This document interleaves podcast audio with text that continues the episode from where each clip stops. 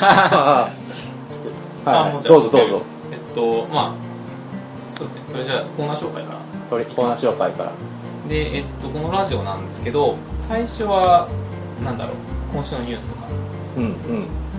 今週のニュースとかをなんかみんなそれぞれ持ち寄って、まあ、いくつか紹介して、まあ、割と関西のローカルニュースとかも入れてきたなみたいな保衛的な。そうそうそう。あそうそう。翔平さんいつも声とかってニュースつぶやいてるからそういうのをまあ集めて感じのコーナーとあとあれですよね。なんかレコメンって書いてあるこれは。まあなんか本とかを読んで最新刊とか読んできて何かおすすめをみんなでし合うみたいな、うん。まあ、読書会のネタにもなるかなみたいな。ものの。であれですよね。なんかコロンブスタイムっていうのがあって。それはまあなんか某某 TBS のライフのあの過渡期タイムをインスパイアされてできた。まあ、とりあえず僕がうまいもんや京都のええとこみたいなものを好きなように紹介するっていう俺の趣味全開で。なんか京都割となんかその和菓子とか美味しいお菓子えであのあれですね洋菓子とかもそうです。よあの美味しい。でもマールブランシュとかそうです。マールブランシュもそうです。よあとまあ有名どころではオーグルニエドールだったりとか、まあ、京都でや京都って結構和食もちろん和食とかはあの和のお菓子っていうイメージがすごい強いんですけどそこに飽き足らずなんかさらに甘いものを食いたいなっていう時はなんかこういうちょっと効いた気の利いた洋菓子のお店とかに行くといいよっていう。でなんかそこら辺のなんか京都グルメコロンブスがかなり詳しいんで。あいやまあ詳しい詳しいというかまあ好きなものを好きなように食べてきた。そうそうそうなんか毎週そういうの紹介してもらおうかなっていうのもありつつとですかね。まあ大体はそんな感じかな。あとはその、まあ、関西とかで割とその面白い人たちが多いんでなんかそれこそ分野とか本当多様でなんかうん。変な人がたくさんいるからそういう人たちをちょちょっとずつゲストとかに呼びながら。そうあのね関西クラスターうん。の可視化を。そう。ななんか結構ねキャラ立ってる人結構いるんですけど、うん。しかしまあなんかこうそこえバーンとアピールする場っていうのがないのでそれをなんかこうバシッと、あの分かりやすくアピールできる場みたいなものができればいいなと焦点を当てて。うん。そうですよねなんかあの前関西クラスターで読書会やった時にひまりの読書会で東さん来たじゃないですか、あの時になんかその東さん言ってたのってそのなんだろう東京から見ると関西って全然見えないから、うん。なんかなんか講演会とかに行ってもどういう人に届くんだろうとか全然読めないみたいな、うん。それが怖くてあんま行けないみたいなこと言ってたんですよ、だからもう全然見せようぜみたいな、うん。どんどん可視化していくっていうのをやってて、まあ、今関西クラスターってまあホームページも作ったし、ツイッターのアカウントとかもあるけど、あの関西クラスターで中の人誰なんですか？中の人。中の人バラしたらダメなんですよね。なんかあれ。黒幕黒幕。ああ黒幕。黒幕さんが。黒幕さんがなんかやってでもまあみんな聞いたらびっくりするよね、うん。あんなのね。そうそうそうそう、うん。っていう人がまあ運営してて、一応まあ影の司会者みたいなうん。運営をしてて、まあ、そこに僕たちがぶら下がってるそうそうそうそう、僕らなんか手足ですからね彼らの完全に。コロンブスさんを支配している。そうそうそう。僕も完全に支配されてますからね、そうそう。っていう感じでなんかまああれですよね、まあ、あのあんまり、まあ、頑張りすぎないでいこうぜみたいな、うん。ゆるゆると。ゆるゆると。っていう感じなんですけど最初じゃあいきなりコーナーとか入っちゃいます？まあなんか今週とかねもうすごいあまりにも関西 関西しているニュースが多くて。えーあのニュースね。まあとりえっと てかそそんな重いニュースから始めちゃっていいですか？いやまあ重く重いニュースだけどでもたーまあなんか軽いニュースからまず行こう。まず行こう。なんかありますでしょうえ？いきなり。いきなり。あそうメンバー紹介してなかった。ああ。メンバー紹介しよう。とりあえずここの場所にいるのは、この日々ゴッサムシティ化する大津市に住んでいる翔平ととえあこのえーとまあ、毎日こうだらだらと、あのーなんていうかな、まあ、関西圏内をうろうろして、えー、と美味しい和菓子を食べ美味しい和食を食いでまあえっ、とまあだらだら生きてます、えー、とコロンブス20あのツイッター ID はコロンブス20って書いてますけど、まあ、コロンブスでございます。よろしくお願いします。で、えっと、僕が、えっとまあ、同じ関西で普段ブラブラしてるっていうかその研究に追われてバタバタしてる、えっと、奥村ですえっとツイッター ID だとパコキャットです。よろしくお願いします。でえっとなんかそっか僕普段なんかその物理の研究してるんでなんか割とその その言論界隈っていうかその関西クラスターの中とかでもなんか微妙になんかはみごっていうか そんなことないな なんかでもなんだろうなんか割となんかそういう話とか入れられたらなっていう感じで。はい。まあ自己紹介そのぐらいで、ていうかなんかみんなすごいなんかそのそのなんだろう決め台詞っていうかっていうのあるんですよそのゴッサムシティを。いや。これだって明らかにゴッサムシティ化してるじゃないですか。まあなんかまあでも石垣近面からしてもあれは普通かなみたいな。あもうもう当たり前のこともう大津市大津市こそがあ滋賀のスタンダードゴッサムなんだとシティだと。ううんまあね。そんなもんなんですか？いやでもそんなもんではないと思うんだけども、まあでも、まあ、要するにあれはだから公害化の問題でもあるのかなみたいなうん。すごく感じていてまあそれはまあ後々ニュースとかでね。話せばいいかなみたいな。まあとりあえず自分、まあ、ニュースのコーナーに行きましょう。というわけでニュースのコーナーでまあ自分が一番今聞きたいのはあれですよね。はあのこ奥村さんにあの科学の発見のえいきなりそのニュース？あそうですね。なんか最初なんか翔平さんが割とゴスタムシーの話をするのかなと思っ なんかいきなりちょっと科学の話題とか飛んじゃっていいなと思うんだけどまああのあれですよね。7月の何日だったっけ？4日とかかな？まあなんかニュースのそうそうそう。あのあれを読めば。えっとヒックス粒子っていう粒子が見つかったぞっていうニュースが結構最近ここ1週間ぐらいなんか必ずうん。どどのニュースとか見てもなんかそういう記事があったりとかあとワイヤードとかそういう新しいもの好きみたいなメディアとかで必ず紹介されてるニュースがあってで僕なんかそのなんだろう発表の中継をライブで見てたんですけどなんかやっぱかなりすごくてでなんかそのそうですねなんか最近気になってるニュースっていうよりもかなりなんだろう人類史に残る大ニュースなんで なんか、まあ、どこまでその説明していいのかなっていうのもあるんですけど、なんかヒックス粒子とかってえしし知ってますっていうか、あなんかよくわかんない神の粒子。そうそうそう。よくわかんない。よくはなんかとにかくなんかこう、えっと、なんかシュタインズゲート感とかありますよね。そうそうなんか最後に見つかななかった素粒子みたいな。うん、だから割とその下下感とかがあったりとかその、まあ、神の粒子とかっていうことがやっぱ一人歩きしてる、しすぎてる感はあるんですけどなんかその、まあ、素粒子物理ってやっぱ20世紀にずっと発展していた分野でなんかそのなんだろうその原子の中にはその、まあ、陽子とか中性子と電子とかあってその陽子とか中性子の中にもさらに基本的な素粒子があってみたいな。でなんかその素粒子の振る舞いとかっていうのはまあ、大体今理論の中でかなり正確に扱えるようになってきてるんですよ。だからその場の理論っていうのを使ってかなりうん。そこら辺の力がどうやってやり取りされるかとか粒子がどうやって変わるかとかっていうのが、あの分かるようになってきてるんですけど。でその理論が、ね、標準理論って呼ばれてるかなり基礎的な理論で。でなんかその理論によるとなんかそのなんだろうその世の中にはその質量があるわけじゃないですか、うん。も物に物には必ず重さがあってなんかそれを説明できないんですよね。だから物になん。か質量があるぞとかっていう本当に根本のところをなんか説明できないんで結構そのなんだろう標準理論っていうのはかなり万論なんですけどちょっとピースがかけてるみたいな。でそのピースを埋めるのがそのヒックス粒子っていうやつです、まあ、でそのそなんだろう。まあ根本まで翻るとかなり壮大な話になりすぎるんですけど要するになんかこ僕たちの YouTube っていうのはヒックス場っていう場に満たされてます。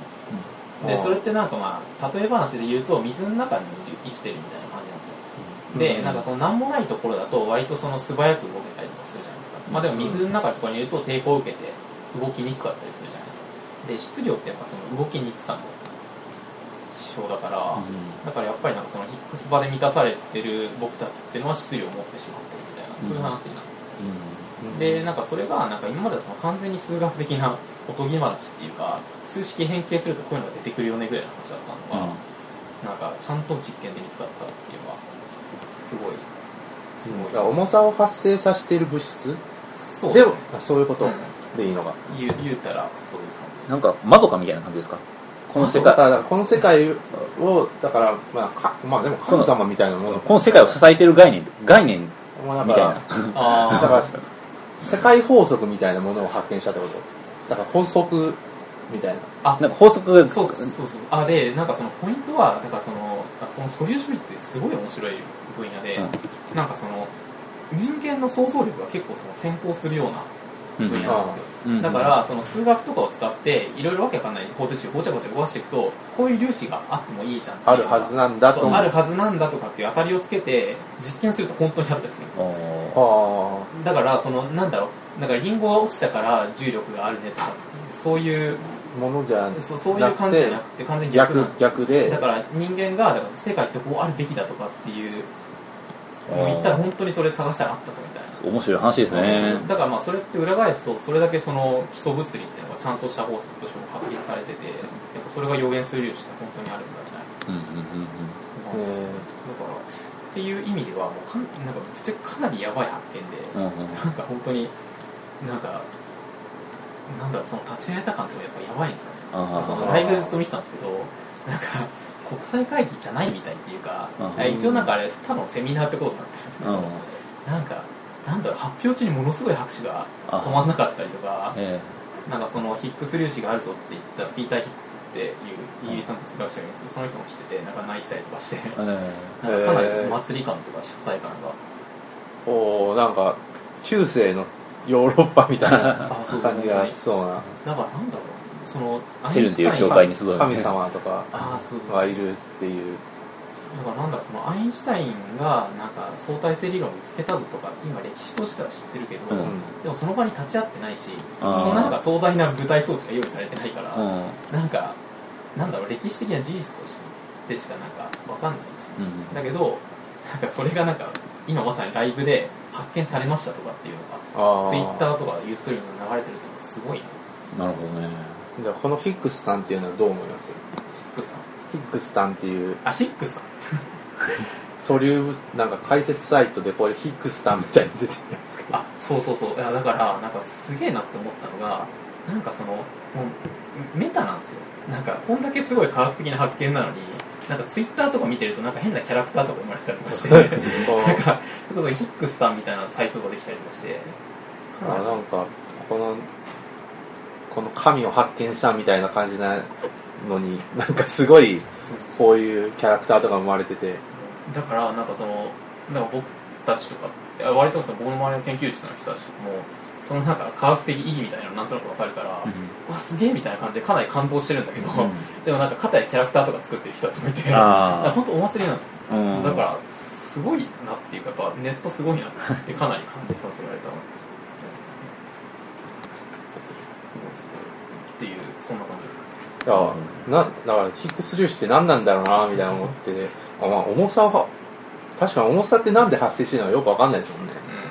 そうですね。そう考えで。うん。でなんなんだろう。なんかその説明もやっぱ難しくってなんかうんそうなんですよね。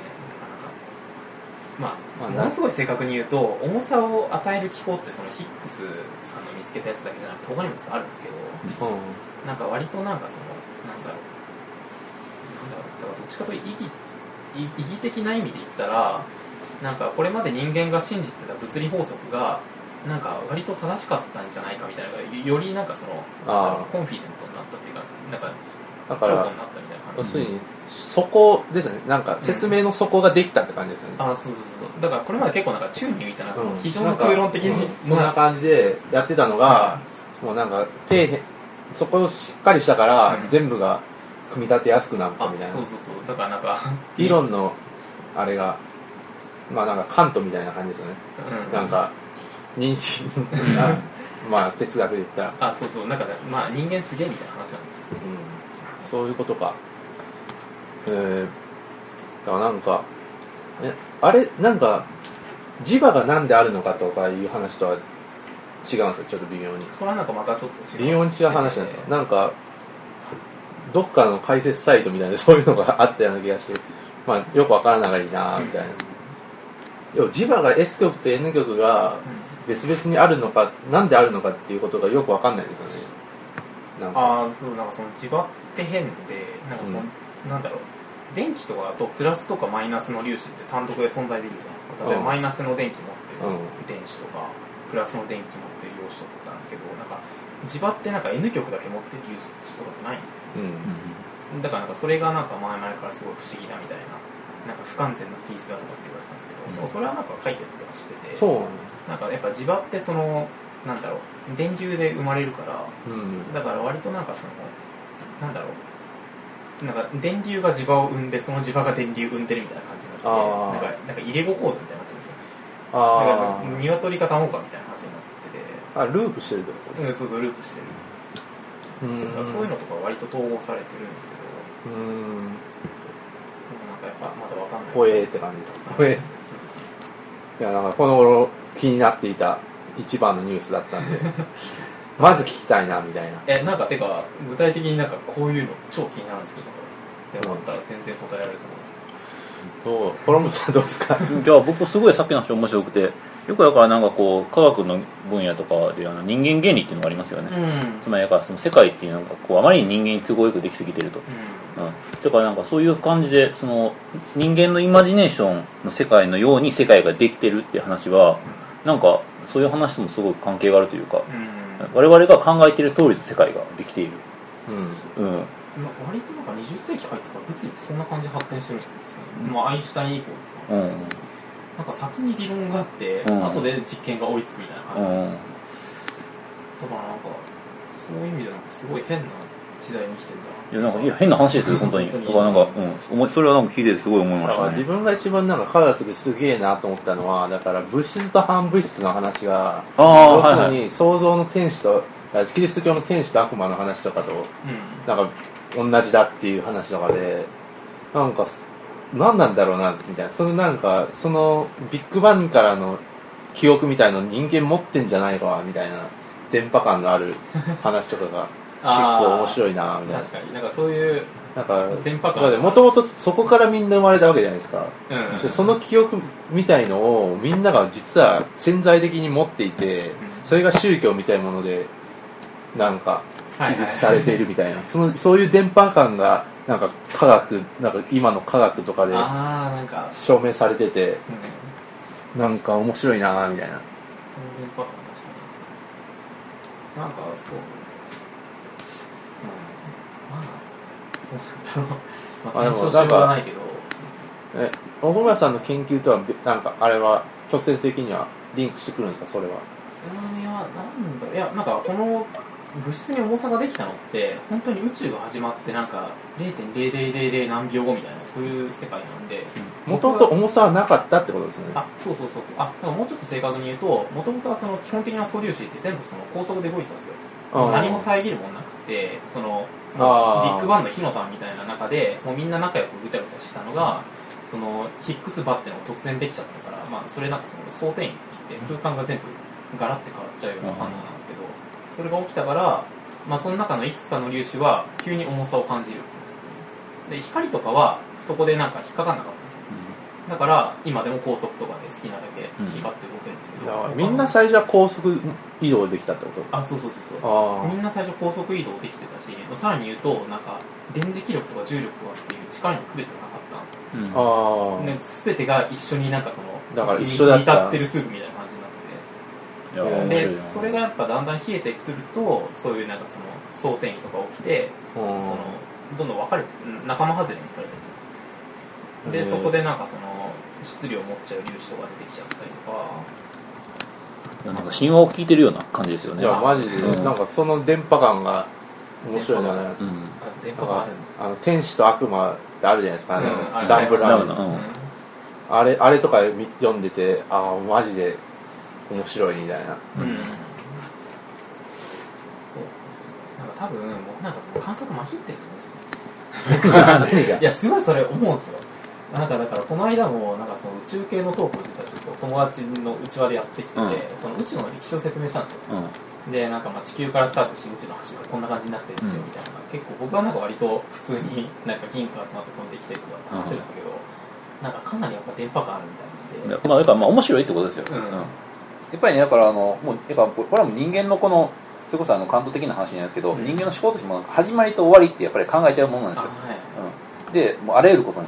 うん。でも宇宙の始まりって言ったらその始まりの前はどうなったんだとかうん。であと宇宙の終わりって言ったらそれは終わりの後はどうなるんだとかそういうことを人間で考えちゃうんですよ。あそうそうそう。で結構なんか面白いのがた多分これその思想と物理がリンクして面白いなって思うところなんだけど、なんかその結構やっぱ日本あの日本日本じゃないその人間の思考のフレームってある程度決まってるじゃないですか、うん。それが環境によって作られちゃってる考え方とかってどうしてもあるしだからそれによって結構その世界の記述の仕方が変わるっていうか、例えばなんかその物事の始まりを見つけようとしたら例えば今宇宙ってビッグバンから生まれたってことになってるけどじゃあそのビッグバンの種はどこにあったんだな話になって、うんそのうん。必ず始まりの前を想像しちゃうみたいな、そうそう結果の前に原因があるはずだみたいなのにやっぱ縛られてるから、うん。その前その前ってなっちゃうんだけどでもそれってやっぱりなんか現実的にはどっかで打ち切れない打ち切らないとなんかだからもしかしたらこの世界が何周目かの世界かもしれない可能性もありますかね、うん。あいやなんか割と。ああります割とそういう話もあって、うんまあ、だからなんかビッグクランチっていうなんかうん。最後収縮して終わるってやつあるじゃないですか。あれでなんか何回もこう開いては閉じてみたいな、うん起こってるのかもしれないですもんね実際は。ちなみに今のうちらがいる宇宙は、まあ、てかうちらのループ はどうなってるかっていうとなんか宇宙って今膨張しててその膨張の仕方がどんどん速くなってるんですよ、うん。加速膨張しててだからひょっとしたらこのまま広がりっぱみたいなうんかもしれない。だからなんか、なんだろうそのエロゲのループもので言ったら最後のシナリオをうちらに来たのかもしれない、ああ。ほう。ほう。ほえほえほえ本当に絵から SF っぽい話だからあの平行宇宙説みたいなのあるじゃないですか、うん。あの宇宙っていうのがこう泡みたいにいっぱいあって、はい。うん。でまあ、それそれぞれなんかこうそれぞれの世界があってもしかしたらそっちにはなんかこう同じような歴史をたどった宇宙があるのかもしれないみたいな、まあ、平行宇宙もうコンタムファミリーとかでなんかこう平行宇宙みたいな話ありましたけど、なんかそういうまさに平行世界的な宇宙っていうのがこの宇宙とは別にあるのかもしれないとかあの辺の話はなんか本当になんかまあすごいイマジネーションをかきたてますよね。っていう研究をやってます、うん。そうほえあだからあのぜひなんかこう奥村さんのうんこう解説でなんかこう SF, なんか SF の代表的な作品とか、うん。それこそあのさっき言ってましたけどあのシュタインズゲートとかうん。を、おいやってほしいぜひあの、とりあえず貸すんで。貸 す貸すかわかんないけどあげあげる。あげる。まあなんかまあ小説を読ん貸すんでよ読んできて。くぜひ。みたいな。読むよいやなんかあとあとん普通にハード SF ものみたいなのもう読んでほしいみたいな、だからグレッグ・イーガンとかを。あいいがね。あ東さん大好きな。ーインディックとかそういうので、うん、あまあディックも面白いけどでもなんかイーガンとかの方が宇宙っぽい感じがわかんない。よくわかんない、うん。なんかポストモダン感ありますうよね、そうそうそう。なんかん、なんなんかか純烈都市とかをうん。ぜひみたい。ななんか割とだからその最近そういう役割を見出しつつあるっていうかそういうことをちょっとやりたいなって初めていや SF は本当に自分も好きだから。もうなんか言論界隈にどん。どん SF のああ。れをインプットしてインジェクションしてきますよ。なん。かまさかこんなハード SF で話がスタートすると思った。らで SF 好きなんですよそそもそもの話で、いやー僕なんかあんまり小説とかそんな読んでなかったから、うなんか割と映画すべてって感じですね。なんか映画の SF とかって結構見てる。あああん、あそれはなんか東大リコールがねなんかこうリメイクされるみたいな話を読みましたよ、サイレントのシーン。えあさトータルリコール今度8月ぐらいですよね。ええ。そんな早い。えだってずっと前からなんか予告なってますよ。うん。トータルリコールの予告が結構面白くて、うん。なんかあなたの記憶を試しますみたいな感じにいきなり流れて、でだい最後に何々なんかその主人公が記憶を買いに行った会社の名前はみたいな感じでうん。なんか答えさせるみたいなみんな考えさせるみたいな。え全だから誰もだけ自分は分からなかったですけど、ーうん。リコール社っていうの。あまあなんかそういうなんかちょっとでなんか結構予告ただの予告編じゃないのが面白いな。ゲーム感あるみたいな、うん。まあでも普通になんか映像とかも綺麗そうで、うん、うん。昔のトータルリコールも見てますけど見見に行こうかなみたいな。割とそうです年 SF でいうと僕エイリアンが断然一押しでああ自分エイリアンとか怖い系無理なんです。よ怖い系無理なんです。エイリアン大好きなんですけど、あ今年はちょっと暑いですよね SF ダメないともあるし、あああれも一応 SF ですあ SF まあ SF ってもうもはやよくわかんないですよ。ね、SF コーナーみたいな。うん、そうか。え、うん。エイリアン何がすごかったんですか？あエイリアンすごいのがなんかそのまあ言うたらなんかそのあの怪獣が人間をひたすら襲っていくみたいな単純な話じゃないですか。でもうなんかそのなんだろう撮ってる監督さんたちがすごいんですよ。最初だから第1作目はリドリー・スコットっていう監督が、まあ、超大御所の監督が撮ってその次はもうジェームズ・キャメロンってアバターとか撮ったうん。監督さんが2作目撮って大成功して3作目はデビッド・フィンチャーがソーシャルネットワークとかうん撮って。でそうそうそうそんな感じでなんか割とその監督の登竜門っていうか そのなんだろう同じテーマをなんかみんながどう料理するかみたいなそういうのがすごいよもうだからリミックスが違うみたいな感じ。あそうそうそう。同じ音楽なんだけど。でその中リミックスがそのエイリアンの最初の4作とかで、まあ、一通り終わったからで次の、まあ、第5作目っていうのはそのエピソードゼロ的なやつなんだけど、うん。それはリドリー・スコットがもう一回撮るうんっていうか。っていうやつで。まあ僕はかなりそれ見たいなそうだな自分この頃見た SF の映画で面白いなと思ったのはあのメインブラック33だっけ？33多分。うん。あれなんかあれ要するに下着なんですよね。えそう。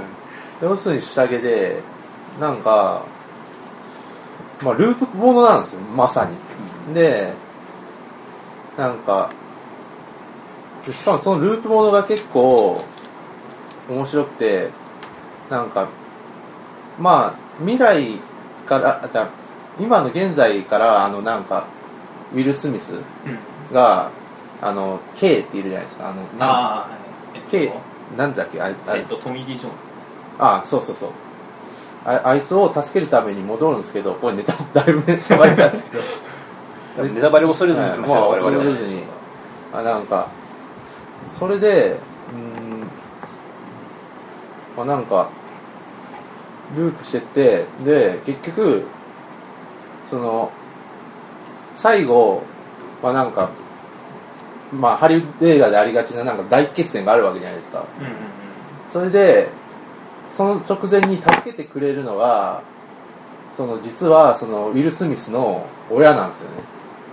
へで親を助けるんだけた親が助けてくれるんだけどで K を助けるためには K, K を助け最後助けるんですよね。でそだけどそしたら K を助けたことによってその、えーウィル・スミスの実の親は死んじゃうんです。殺されちゃうんです結局。だから運命の歯車がど選択にな最後選択でなっててでも結局まあなんかそういうふうになんか今の現在みたいにつながっていってでなんでだ K は K とウィル・スミスは最初が出会ってたの。子供時代に。はいはいウィル・スミスが。で出会っててでなんで K がウィル・スミスをちゃんと親みたいに育ててきたかっていうのがそこで分かるんですよ。へだから親っていうかまあ拾い上げてまあ完全にループモードじゃないですかループものでだから親をだから彼の親を殺なんか自分のあれ自分のあれで殺し殺してしまったっていうか死なせてしまった失敗過去を背負ってるから、まあ、あの K はあのウィル・スミスにすげえ優しい優しいっていうかなんかを、うん、まあなんかそういう感じです。あれ面白いなみたいな。しかもなんか結構メインブラックって結構おちゃらけてバコメディみたいな映画なのに、なんかそういうなんか本当の最初の出会いみたいのを描いてて。なんか突然どうしたんだどうしたんだろうみたいな。なんかループものってそう考えていくとなんか割となんかその0年代作品とかループものとかっていうじゃないですか、なんか割と古くからあるテーマっていうかまあ普通にだと SF だと普通にある。ですよね、うん。なんかんなんで日本ではこういう入り方したんだろうなちょっといやなんかうんどうなんだろうなぱ目的がないからとかっていうのが関係して。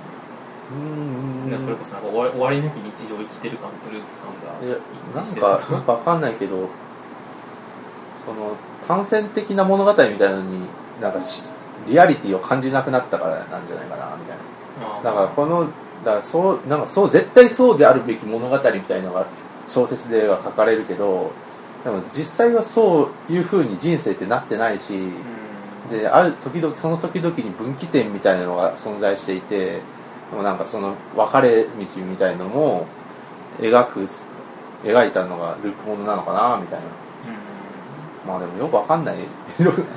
単純にだからゲームっていう形式が、まあ、からループ的方式が同じゲームをさまざまなプレイの仕方でやるっていう感じじゃないですか、うん。まあ、そういうふうなこう、えっと想像力の働かせ方っていうのが関係してると思いますよ、うん。だからそそのなんか同じゲームをやり直す。うん。そうです同じゲームをやからあのじゃあ、えっと、さこれこのゲームこのこのプレイではゲームオーバーだったので次は違うやり方でやってみようみたいな感じでまあ、それで何回もやるわけですよね。はい。でそういうふうなゲーム体験っていうのはやっぱり確実に想像力にだから入ってると多分思います。よだからそれはあれですよね。なんか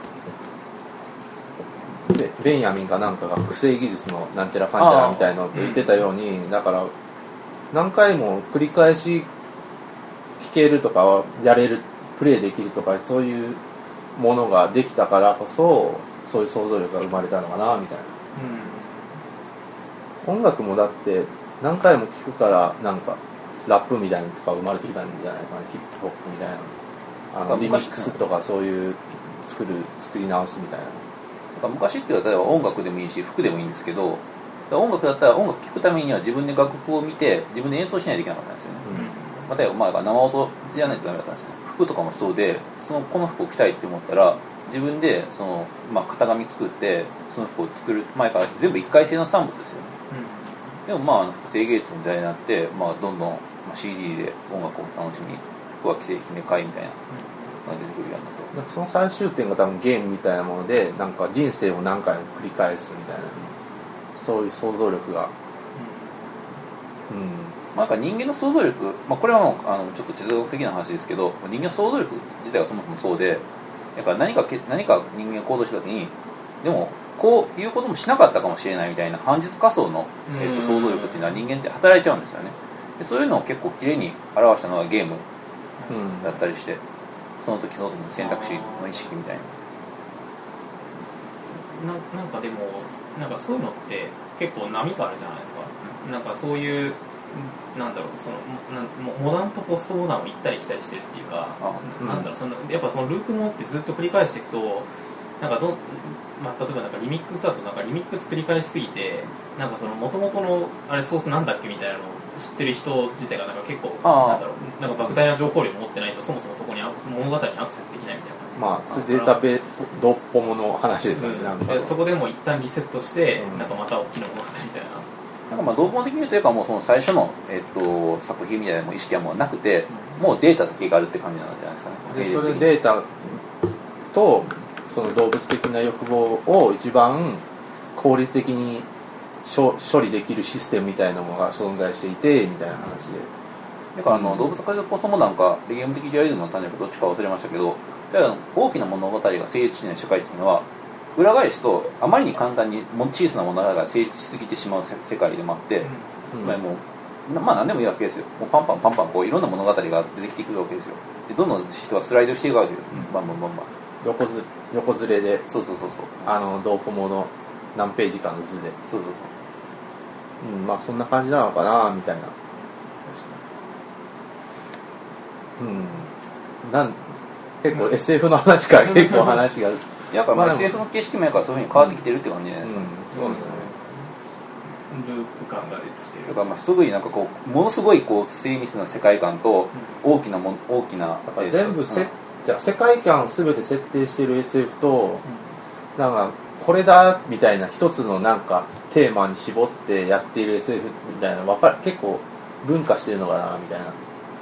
なんかああ確かアドマさんの S じゃあクォンタムファミリーズってどっちかっていうとなんかその量子世界みたいなの一つのテーマにボンとかしてて世界観全体が全部作り込まれてるかっていうとなんかそんな感じでもなくてに、なん。かなんかディックとかだとすごいなんか道具の一つ一つまで全部設定が作り込まれてる感があってうん。もうなんかもうその最初のなんか一つのテーマに絞ってやる SF みたいなのもあるのかな。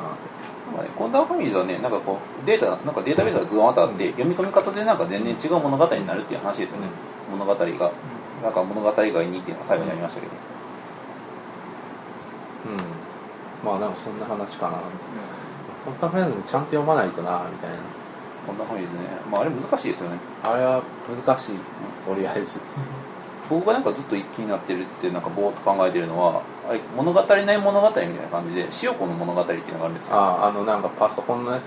そうですそうです。あのだからまあえっとまあなんかそれでいろんなバージョンがあるんですよね。まあなんか塩子っていうのが、えっとまああの父親に呪いをかけられると。うで呪いをかけられて塩子がしゃべる言葉は全て全て嘘になってしまうと。であの塩子がしゃべることが全て嘘になってしまうっていう設定が結構効いててなんかそういうそのをうまく使ってなんかこう物語が3つか4つぐらいあるんですよ。んうん。で、えっと、そのうちのなんか3つ目とかで私あのあそこあの私はな誰やったかな。名前忘れちゃったけどあの娘さんですよね。えっとが、えっと、この3つ目の物語に私は涙を流しました。しかしなんで涙を流したのかわからないみたいな感じであれはすごい重要な話だと僕ずーっと思ってるんですけど全然なんかいまだにどういうふうに考えたらいいのかなってよく分かってないですね。うん。なんとなく固有名の謎とかと関係してる気がするんですけど、うん。でも今のなんかなんだろう喋ったことが全部嘘になっちゃって完全にギリシャシーンじゃないですか。あありますあります。はい。最近みんなあのなんだっけ？あななんかあクレタあ島がみのみんなんだっけ？そうなんかアポロンかなんかにあすごい美人な子がいてアポロンかなんかになんかその予言の力っていうのをもらったんだけど結局なんかその子はアポロン振っちゃって、でなんかそれで逆恨みしてあでもなんかそのギリシャ神話の神様って万能じゃないからなんかすぐにその能力で取り上げられない。うん。だからその代わりになんかそのその子が言った予言を誰も信じなうんうん。くなるようにさせるみたいな。でなんかそのクレータ島じゃなくてなんだっけあのトトロイアのうん。戦争の時に、あのそれでなんだろうみんな彼女の予言をちゃんと信じなかったから、うんまあ、大切な人が亡くなってくるみたいなそういう話いや割となんかさそれとかなりオーバーラップして。うん。ああカサンドラだ。ああカスなるほど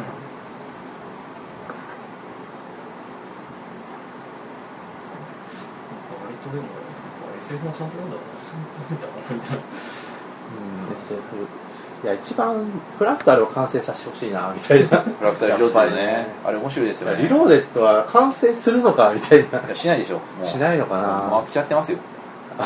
もうあずさん。うん多分。いやいやなんかねリローデッドはす神感あったのにな。だって東さんだってもう今、えっとまあ、火星 SF をやっとこう完成させて今パラレルから2回救済しまして、で今これから探偵小説を書くんだみたいなことをツイッターで書いてるじゃないですか。